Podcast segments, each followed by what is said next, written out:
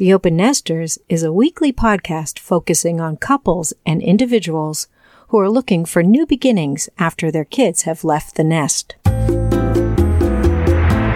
This week on the Open Nesters podcast with Esther Jones Alley. And to live from moment to moment, because when you stand in that moment, your path begin to illuminate before you. And so you live moment to moment, not turning to the left or the right, not up or down, no judgment. You step out of the world of duality and you stand in your full power. And you don't have to do anything because spirit is guiding you. When you ask me about that voice, that's when you really hear it, when you stand in the moment, when you get present.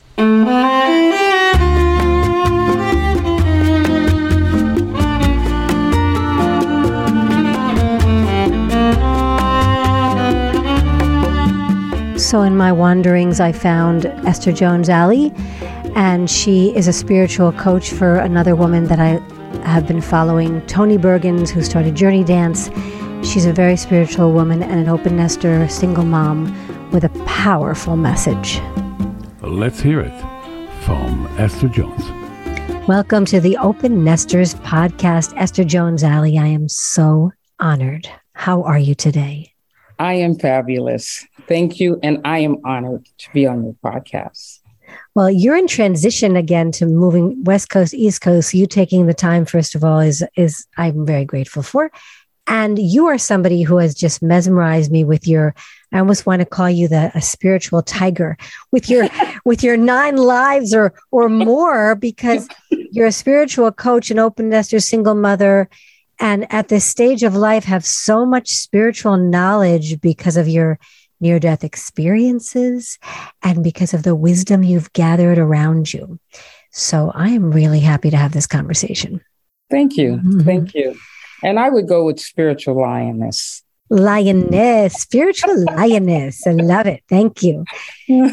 so, so give us a little bit of a of a the, just a very brief overview of your you know your kid life, your mother life. You're getting to where you are today before we move into where you are today. Well, I um I've been on this path since I was 23, as we talked about before, when I had my first near death experience. And it has been a journey. It has been an, a magnificent journey. Um, as I said, I have two children, a boy and a girl, and they're grown and they have children. So now I'm a grandmother and I love it. I love it. Um, and uh, all along this journey, I was a single parent after I think my daughter was in ninth grade and my son was in sixth grade. And we got a divorce and I was a single parent. Um, but it didn't daunt me. In fact, when I got divorced, I felt free and able to really get into who and what I was about. Um, because I had been a wife and a mother and, you know, all that. But it really gave me a sense of freedom. And I think that's when I really began to soar. I have had, I, as I said, I have had four lives and I'm on, this is my fourth life and I'm re- really enjoying this. Um, but uh, I worked in politics, nonprofit, sat on boards for a while, worked for um, the transportation system here for 22 years. And in Seattle, correct? In Seattle, yes. It was called Metro. And um, helped elect the first Black mayor of Seattle, worked on his campaign, chaired the, chaired the committee that did his inauguration uh, balls, which we did a week long celebration of that. So I was in the mix here in Seattle. And um, the last near death experience I had really set me on a different path. And when I when I was ill, I um, well, tell us a little bit about that. Actually, yeah. one other thing that you mentioned, because we, even though you got divorced young, you uh, your kids you still needed mothering. So right. you set an example of for them, which I remember speaking to you about about independence. Oh, definitely, definitely. Um, when that happened, I set them both down and I said to them, "We're in this together, and here's your responsibility. Your responsibility is to go to school and to get good grades and to make sure your area of the house is clean. And my responsibility is to make sure that everything is provided. but I also taught them to think. And I don't even know how I knew this test. I don't even know where this came from. But I always taught them, I always told them that they could say whatever they wanted to me but understand in what you're saying, there may be consequences. But I never wanted to quiet their voice. The other thing I taught them was to think about the decisions that they make um, because it was important that they knew how to make decisions. The other thing I taught them was because I was a single parent and they were in private school and they had to take the bus. I worked for the bus system. So it was easy for me to, you know, kind of track them. But we didn't have cell phones. We didn't have, uh, we only had beepers, and you had to be able to afford the beeper and to have the change to go to some, you know, uh, uh, uh what was those saying, phone booth to make a phone right. call. And um, and so I had to teach them. And I was just speaking to another woman about this the other day. I had to have what is called a talk with my son. He was 10 years old. And um, that talk is about what would he do if he was stopped by a policeman as a little black boy. And at the time, it I never thought about the impact that it had on me as a mother because I was living it. I was I had to get them through. And I did a program during the pandemic called Cracking the Shell of Racism. And we're scaling it right now. Um, and I talked about it. I wrote about it.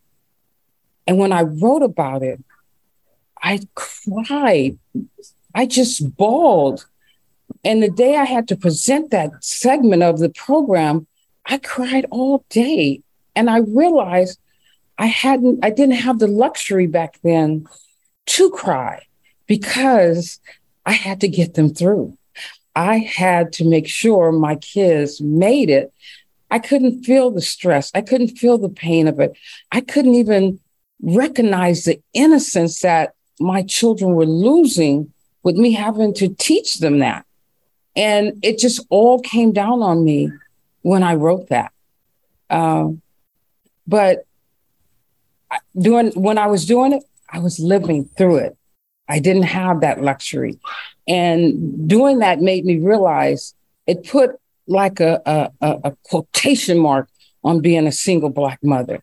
And I cried for all the Black mothers that have to have that talk with their children, right? Um, but I got them through. They both graduated. For my kids to go to private school and to to get them through to to, to college.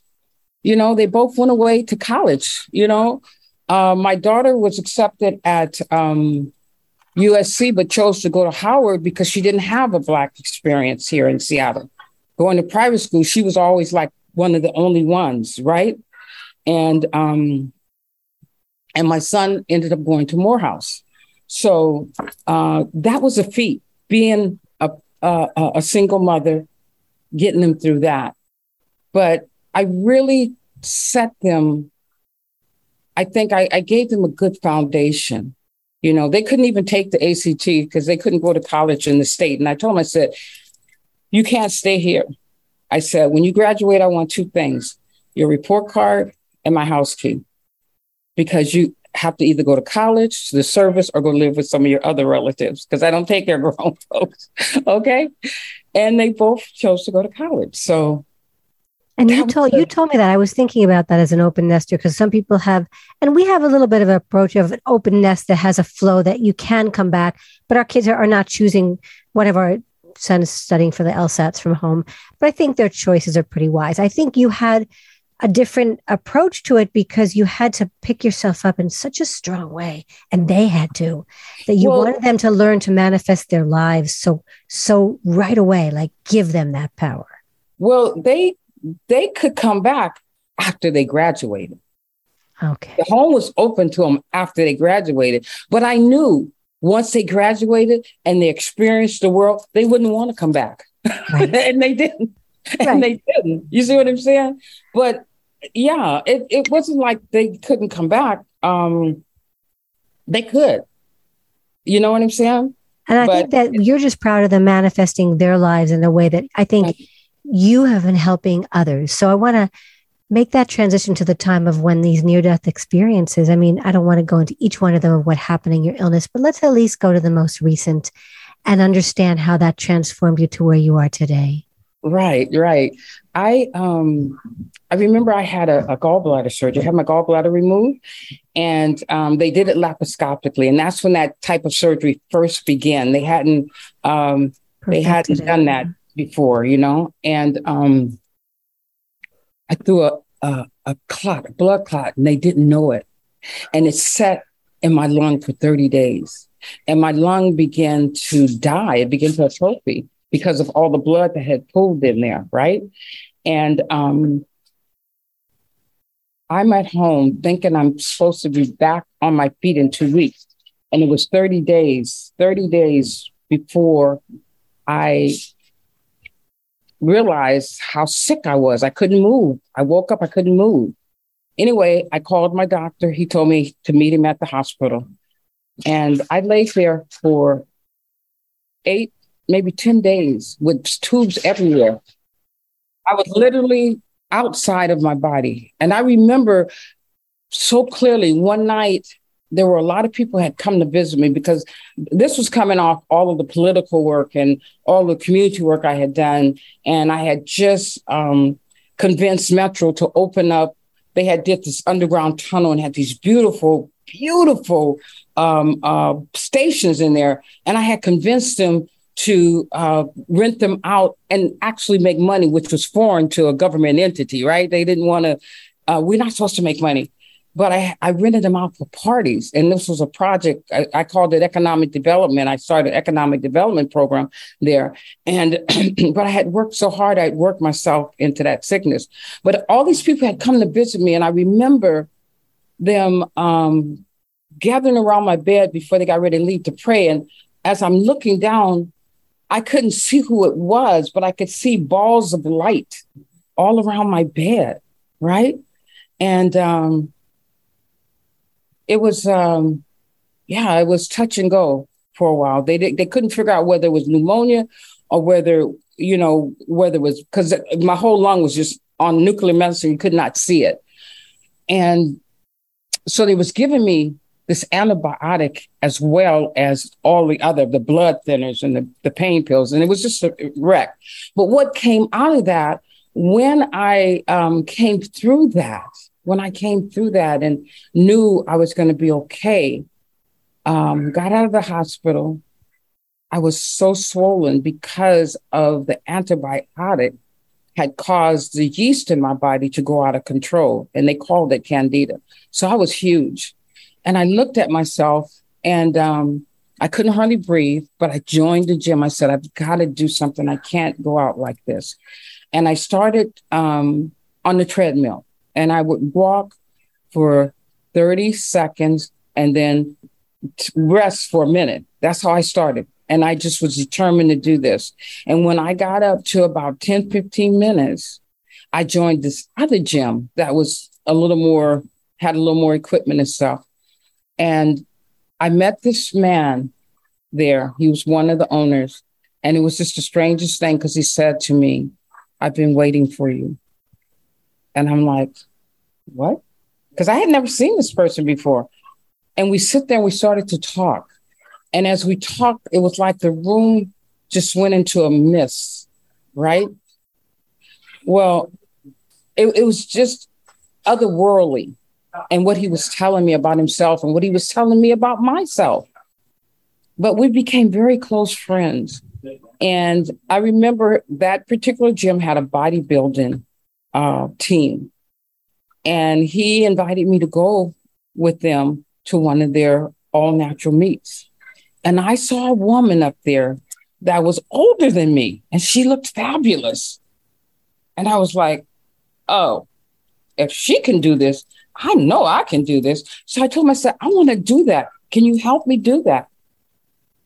And he did. I was 265 pounds. It took me nine months to get in shape. And I, because I was coming up on my 50th birthday, I said, I'm not going into my 50s looking like this. It took me nine months to get in shape. And I, the next year, I was up there on that stage posing. You know, it, it was it was amazing. amazing. What a great story. So and and but it was a spiritual journey. That's the right. other part of it. So understand everything that I tell you. There's a spiritual underlining in my life. Um, just I'm in awe of how the universe have worked in my life, and um, it it it gave me it it it it showed me what I was what was possible and what kept happening for me as I was doing this because I was running five miles a day. You know, I was doing you know stairs, seventy six stairs, ten times up and down, just all this grueling, grueling, grueling training. I'm training four hours a day and working eight hours a day. So I'm up at four in the morning, at the gym by five, at work at eight. Come you know, when I get off, I'm back at the gym for another two hours. And this is what it was for nine months. But what the spirit was saying, when you can bring that flesh under submission to the mind, then you have arrived. Okay. It was a spiritual journey.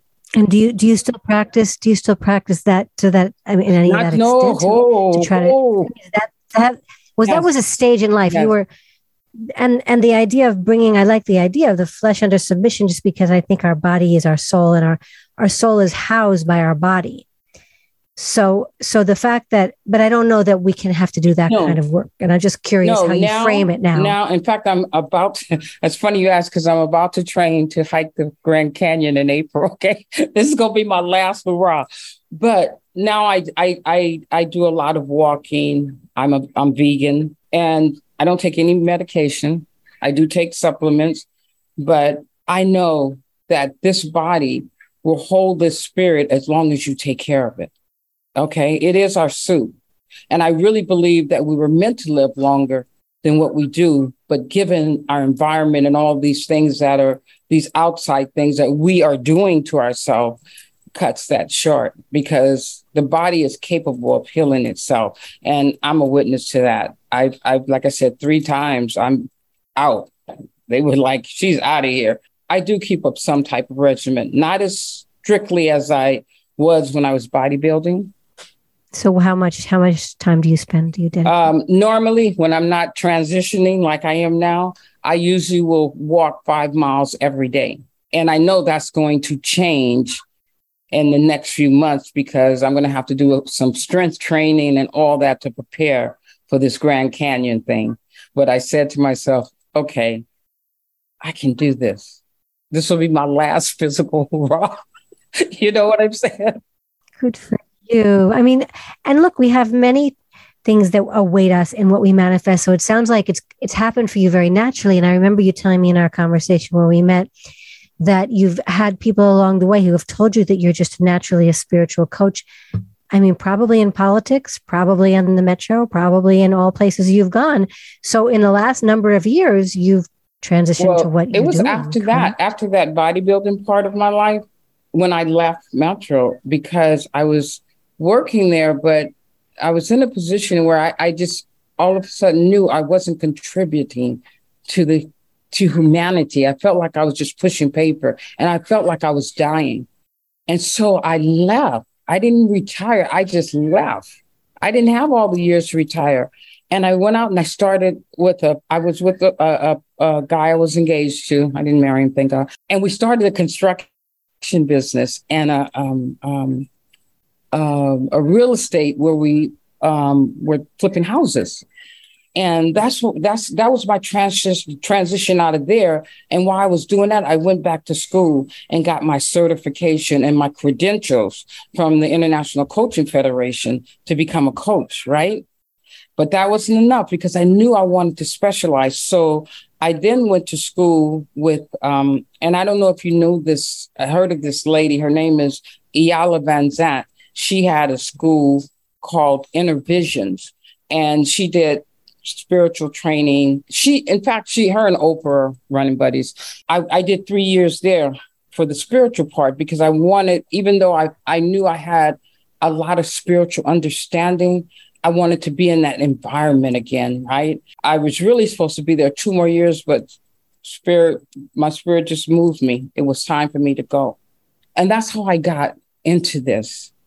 And like I told you, we could talk forever because after that, after I left that school, I went through a very, what people would call a dark period, but it was a period of transition once again, because that's when I moved from the East Coast back here and I was homeless. Now, when I say homeless, don't, I wasn't on the street, but I didn't have a key to anybody's house. Okay. And I didn't live any less than I had lived when I had a home. I'm couch surfing and every, I mean, people was begging me to come live with them. It was unbelievable. Taking care of me. I didn't have, I mean, one friend was like, just send me your bank account number. I want to give you something. Uh, you got a car? I'll rent you a car. No, come stay with me. You know, it was, this is unbelievable. Wow. This is unbelievable. I stayed with one friend for a year. And let me tell you how unbelievable this is. They gave me a room, they gave me food, they bought my clothes, they bought my shoes. This this this one was buying me three hundred fifty dollar boots and stuff. I'm like, whoa, hold on, hold on. But it was it was they paid me to coach them. Now tell me, how does that work? Wow, it was it, it's almost like you know the the this the currency of of of love and payment how we can how we how when we tune into it and we don't know it's not one way it's not linear it in the way we think it, it was right? like it was like spirit was saying because you have chips in the bank now you're collecting. And and i didn't understand it at first. I didn't understand because i'm like well you don't have no we have to pay you. I'm like but i'm living no we have to. I'm like okay okay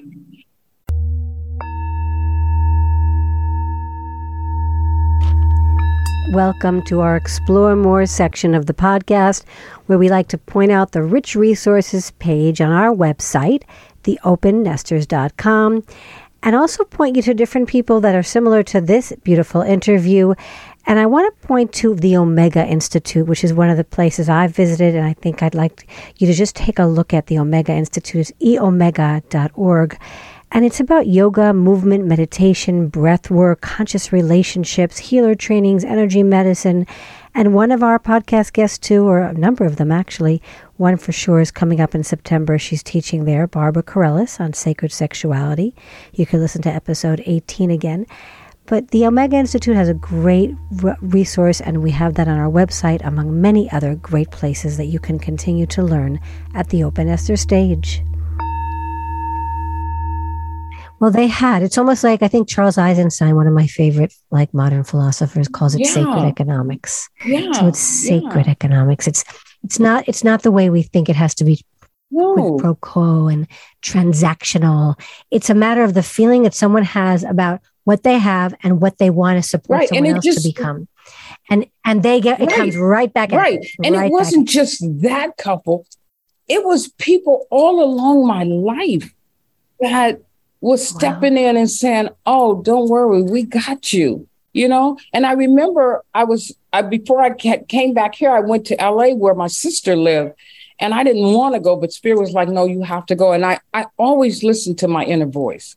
I've got a a, a very yeah, I talk about a, that for a, a very strong too, yeah. connection with that inner voice, and when it speaks, I just blindly well, did you feel like you developed that, or was it something that just came through all these NDEs, near death experiences, and your life? Yeah, it's not a development, it's there. I just stopped and started listening. You understand? It's not something you have to develop, it's there. And it's talking all the time, Tess. And I remember before when I when I was embarking on this journey of homelessness, and I was getting ready to leave the West, the East Coast, the West East Coast to come to the West, I was sitting at my altar and I heard this voice very clearly, like I'm talking to you. Are you going to trust me now? And I said, yes. Wow. And that's when I embarked on this journey of what, where I didn't have a key to anyone's house. I didn't have it.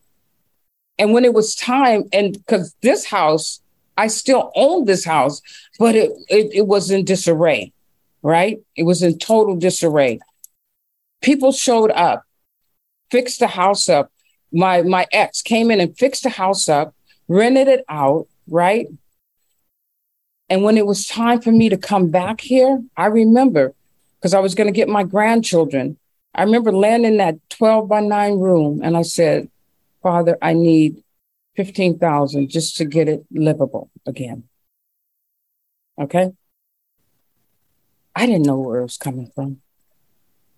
But that very same couple, I had just worked with her to transition from one company to a next. And she came and she one one day she came in and she said, I have something for you. She placed ten thousand dollars cash in my hand. She said, I have this because of you and what you helped me do. And I want to bless you. Wow, what oh. an amazing story of, of, of, of, trust and of, of, you know, of getting right. out of this society of greed and self and, and honoring, honoring, obviously she had a, a sense of her oh own voice too. Because she trusted what I, what I showed her how to make that transition. She went from a job that, that had promised her to be promised her a VP. And when it came time and she met all the qualification, they only wanted to give her money and not the title. And I told her, I said, you've got to make a stand. You've got to choose now and you've got to trust. And she did. And she went back and she sued them because she had, they were, and these were all men, didn't want to give this woman, this uh, BIPOC woman, this position. VP she title, sued yeah. and they settled really nicely. And she went on to work for a company that made her vice president, reporting directly to the CEO with her own staff and everything. And the company she left was squabbling over giving her $25,000 bonus. The first bonus she got at this company was $150,000. Her bonus. Do you understand?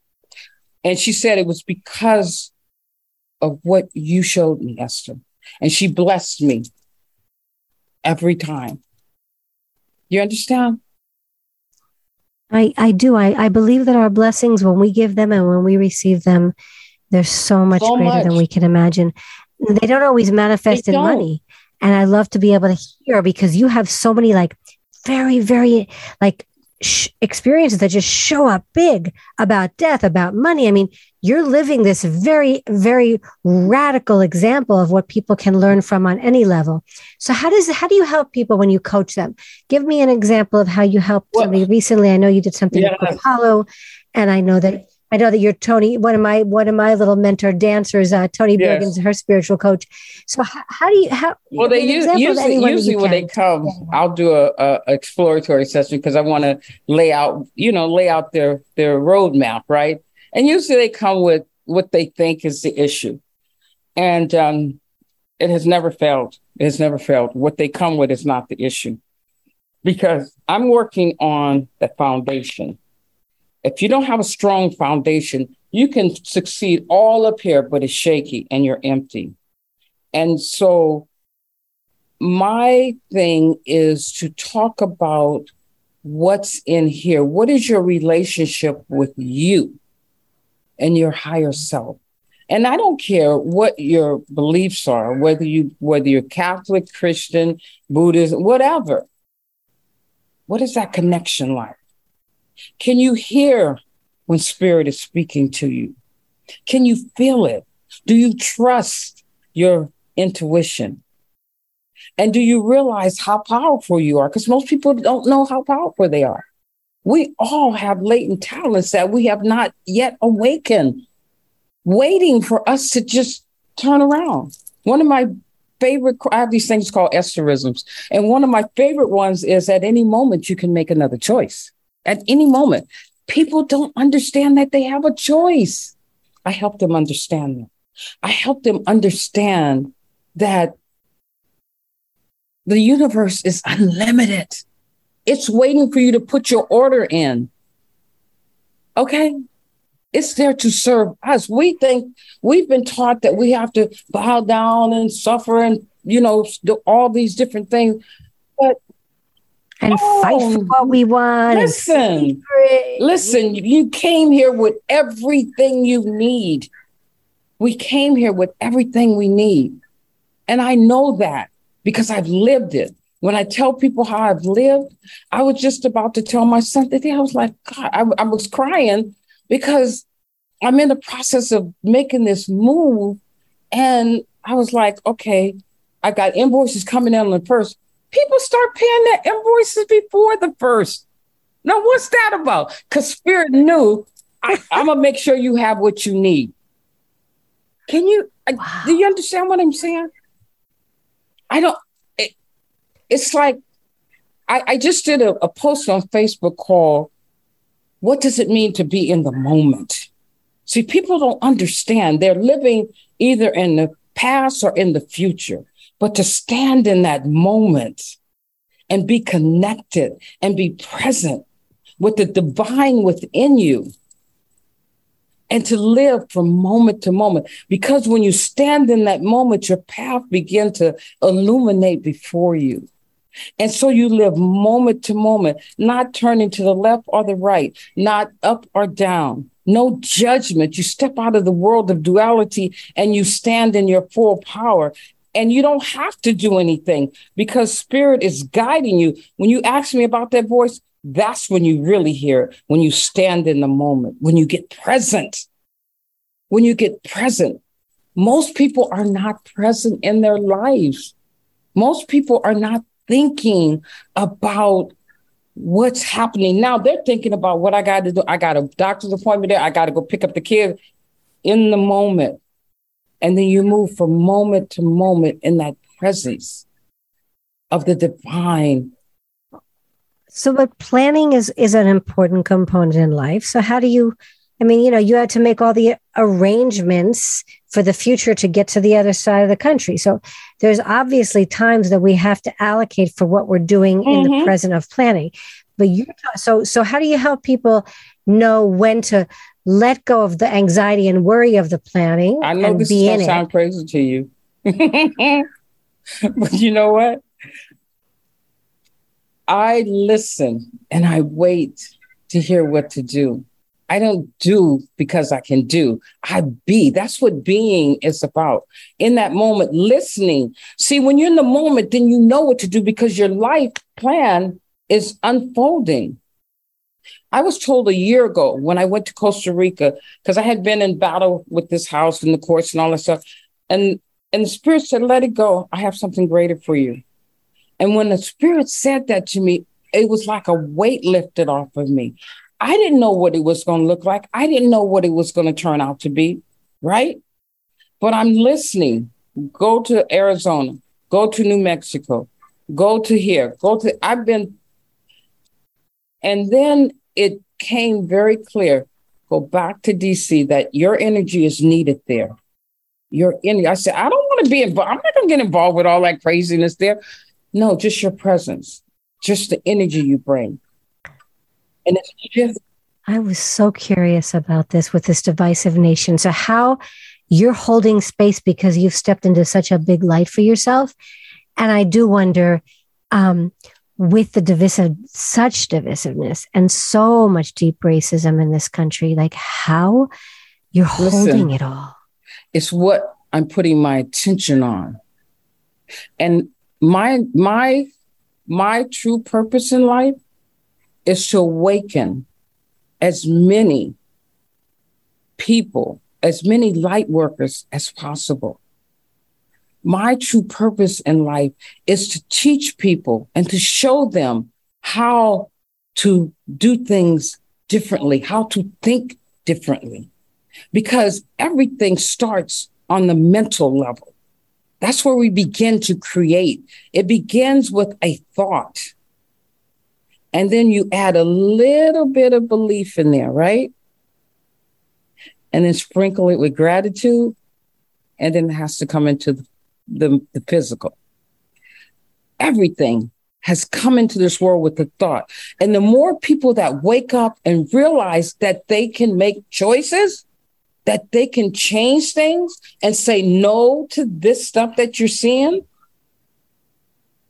then it'll become a collective consciousness of change. It's not going to change one person at a time, but the more people's lives that I can touch to help them understand who and what they are and what they're capable of, then we can begin to see a change test. Then we can begin to see things shift. And they're shifting.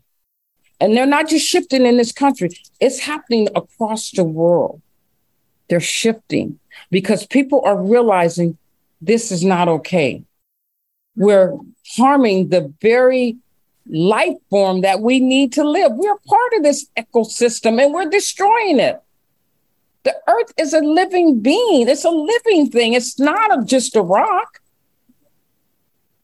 But we have the we're we're at a very critical point in history, one where more people in than ever have decided that's not okay for me anymore. I'm not going to sit in no brick building and worship something I can't see. I'm going to look within for that power, for that divinity in me and move from there. And that's what my job is. That's what my purpose is to teach people, to share with people, help them to understand high level, complex, spiritual ideas, concepts, and philosophies so that anybody can understand them.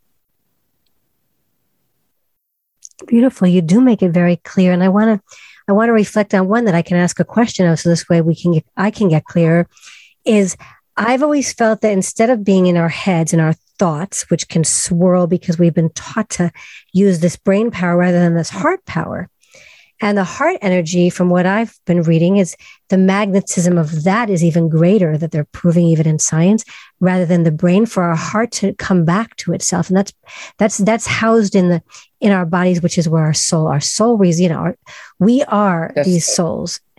And our bodies okay. are just here for now. So the question is, I I want to. I'm trying to feel it more in my body than in my thinking. So I just had a question about how things can show up as far as to accept and and just honor okay, that so divinity?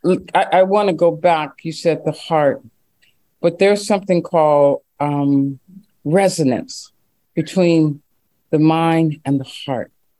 So it's going to start here. The thought is going to start here, but you let it drop the coherence, the coherence into the heart. The pineal gland is the is the is the opening to the higher realms and it's housed in the brain okay? And the way the way that that it's it's it's what people call that third eye. And when you open and connect into that you automatically have coherence you automatically have resonance between the heart. You know because you're opening to a higher realm. One of the things i it, it, it, that is happening. I, I, don't even think I know it's happening, that people are beginning to understand that there is much more to our universe than us, right? And the when you say in the mind, there's two minds that you're dealing with. It's the ego mind and the mind of divinity. Okay. Most of us are led by that ego mind. That ego mind is, and it's not like people say egotistical. No, it's that mind that has kept you what you call safe. You know, it's the mind that tells you that this is all you can do. Don't don't change. It hates change. And you know, people hate to change, you know, but change is necessary. It's nothing that's constant in the universe but change. The trick is is to recognize that change and get with it so you can determine how that change is going to show up in your world. And you do that from that divine mind, not from the ego. See, because the ego is working for job security. So it's going to keep telling you, no, no, we can't go over there. We don't know what's happening over there. Oh, no, don't go down that street. No, know that when you're working with the divine mind, all everything is, see, I don't fear. I don't, the ego mind keeps us in fear, keeps us in doubt. And fear is false evidence appearing real. So I turned it around. I said, forget everything and rise. Okay. Forget everything and rise. Forget yeah. everything and rise, right? Yeah. Fear. That's, That's yes. the fear acronym. So right? I'm saying when you say, How can we get out of our head? You've got to recognize the difference. I call it the monkey mind. The ego is always chattering, always telling you what you can and cannot do, always holding you to limitations. Oh, you better not do that because no, sit back. And I have me and my ego, we talk every day. No, we're not doing that today. We're on this road. Okay. Because it's good. It, it, it's you have to put it in its place. And what we have done as a society, we have made it our God. We have allowed it to run things rather than connecting with that higher part, like you said, that resonant in your heart, that third eye that's going to guide you. And I want to be very clear, Tess. When I when you said, well, what about planning and stuff? The problem with us planning through our ego, the universe might have something greater for us, but we didn't plan and limited it right there. So when I'm asking or when I'm desiring something, I'll say this or something greater. Because I don't want to limit the universe and how it wants to show up in my life. I'm going to put my order in and I'm going to say that or something greater. Oh, you are a magnificent you teacher. Yeah. I get it. Yeah. Yeah. And that's I do. my, that's what my purpose is. This is what this fourth life is for me. It's to help as many people. Amen. Awaken to their divinity, to their power. We're such amazing beings. And we're so much more. I take a trip every year. I take people every year to Egypt and um, do a sacred journey. And I do that because when I step on that land, it's like I step into a different time. And I can feel the energy of the entities that once walked that land when I go to Costa Rica, there's a it's so the the the vibrational frequency is different. It's high. They call it a blue zone. So I'm saying there are pockets here where people are beginning to understand. So take heart Tess.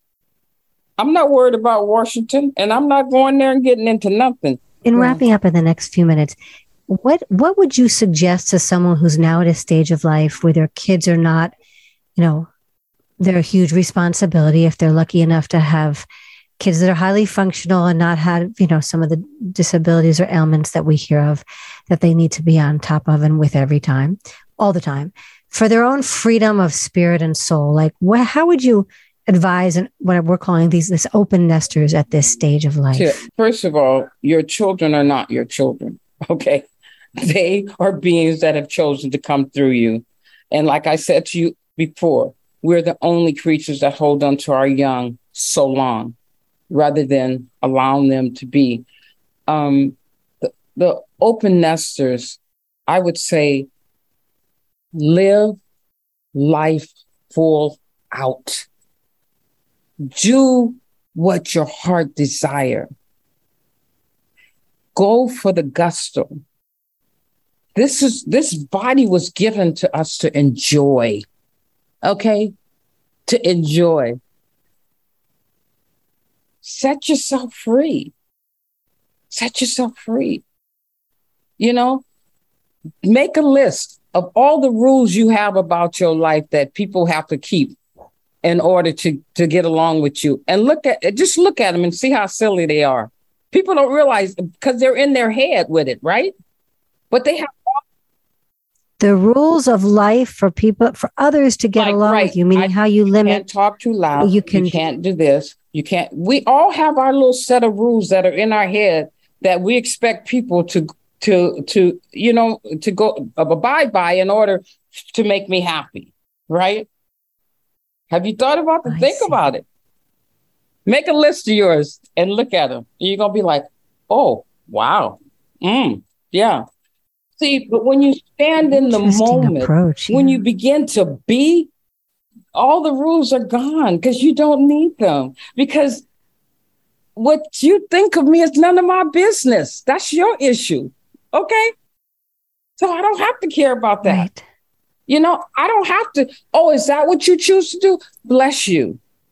because I promise you that right. experience will teach you what is there to teach you. That ain't my business. So you all the that's where you'll be able to live with the divisiveness because when people are on the ego level, they're yes. continually battling right. where they fit there rather than taking being. themselves into their own and connection being. and Just coherence. Being. Yeah. Being when you come into the presence, you can be rather than do we're doers. We got to do this, we got to do this. Be in that moment and listen because you will see it so clear. You'll see it so clear. I'm telling you, when I went to bed last night, I was a little kind of because I hadn't some pieces hadn't come together, and I, and I remember I just said to myself, "Stop and stand in this moment." Tess, when I got up this morning, things just started unfolding. All the pieces started coming together. Money started coming. Everything. Okay, do you understand? Stop, Stop. and be in this moment. That's this is beautiful, and I'm so grateful. This is one Thank of my favorite you. interviews. So, how can people reach you? And tell us when is that sacred journey? Oh, okay. So my trip to Egypt is um, the 31st through the 16th, the 31st of October, the 16th of November. Uh, I can be reached on my website, www.estherjones-alley.com. A-L-L-E-Y, right. And um, I, I, if you, if you, if you want to have a, a exploratory or, or just a conversation with me, I give away 30 minute sessions free. So you can just book it on there. It'll take you right to my calendar and you can book it on there. If you want to know anything about the Egypt trip, because I still have a couple of spots left, I only take so many people. I think I have three spots that are left. My email is A E S T H E R, the number two at gmail.com. Just send me an email with Egypt on it and I'll send the itinerary and everything to you. But um, I have really Tess, I have enjoyed talking to you. Thank you so much. Thank you. oh, you I've so, so enjoyed this. You've given us such a wealth of richness in, uh, in our spirit, really. So I, I, I hope to see you and be in touch and watch your beautiful journey ahead. Before we summarize this episode with Esther Jones Alley, I just want to tell you about an episode that's coming up next week, which I have learned so much from, with Anne Moore of the Erotic Blueprint and her partner, Dan. So join us uh, next week to learn about your erotic blueprint. Tessa, you did it again. I don't know how you find this incredible spiritual people. Uh, honestly, you know, not all of it really speaks to me, but there's certain things that uh, really do. Uh, first of all, you know, when she talks about being an open nester and talking about she wants the report card at graduation and their keys. That's a, that's a real radical thing. You either uh, you need to go away, and maybe you'll come back. If you need to stay here, maybe we'll tell you. Uh, we'll let you. So she's incredible when it comes down to that. But ser- seriously, the spirituality and everything that she reflects, she's a survivalist, don't you think? Absolutely, and and and I love the idea of that. She's really trusting an intuition that most of us can only hope to learn to get to and her you know big her big mission about awakening light workers which I feel like is part of my mission too like this bringing more light and love. We need it in the universe so I I resonated so much with this vision that she's that she's trying to bring to us all to go back inward to our divinity and our divine mind which is so resonant for me the idea of cohesiveness and coherence and resonance in our divine mind. And, and, the freedom that is generated by not having keys. Can you imagine not having keys to an office, to a house, to a car? Hey, I don't have keys. Remind me of a movie uh, back, back, I don't know how many years ago, called Sex, Lies, and Videotapes, where the main character did not have any keys, or he had one key to a car, and that was his sole home transportation, where he lives, where he plays, everything else. And the freedom that one gets from not having a key to a house and not being homeless, but the opposite, being welcomed and being uh, uh, catered to and uh, being taken care of. It's really incredible for me. Just just that concept is is absolutely phenomenal. It, it, truly does bring us into awe of the universe and our lives to just be able to have that trust. I mean, it's a huge, beautiful trust. And, and that's why we like calling this that uh, two ways two ways trust absolutely that that the you that we have a reciprocity and the things that we can give in, in by opening ourselves to what div, what what divine things we're here for it's so past what we normally talk about in society and the way we operate. So it takes us out of the norm. And I and I love her expression of which I've heard I think I've heard before, what you think of me is none of my business. Yeah. Like, I kinda like that too. I kinda am gonna adopt that. After three times I think it's gonna I'm gonna make it mine. And so we can live in our light because what someone else thinks because of their programming is not related to the things that we want to pursue because of the light that we're called into and that's what I love so much about this interview, and she's inspired me so much. So, and and it's so much related to the open nesters because one like us can really, uh, in an open nester stage, can really uh, take uh, an understanding that really the opening that can create after the kids have left the house or during that that opening is really can help you cope with that particular stage of life. Like trusting. Do you trust your intuition? You and, trust your intuition, and in any exactly. moment you can make a new choice. And that's what the open nest stage is about. That in any moment we can make a new choice. And Tessa, on the Explore More, you talked about the Omega Institute that has so many so many classes and sessions and workshop mm. that relate to that. Absolutely incredible place. So thank you all for really listening up to the spiritual pieces of this, these episodes we bring you and for sharing them and for really sitting with them and and feeling that you're a part of a community that can grow and learn and expand love consciousness and what we need more of in the world in collaboration and I really, really value that. I hope you'll also help us with our social media, which is uh, kind of a fact thing that we don't necessarily pay as much attention to in bringing these messages out. But if you'll join our community there Absolutely. and our Facebook page, our closed page, we'd love to hear your comments, which we always welcome. Hey, and always go to our website, theopennesters.com. That's theopennester, double N, and then S at the end, the open nesters. We love to hear from you, your comments are really, really valuable. And thank you again for making us so relevant. Till next time, this is Amir. And this is Tessa. And we'll see you in the next episode. Ciao.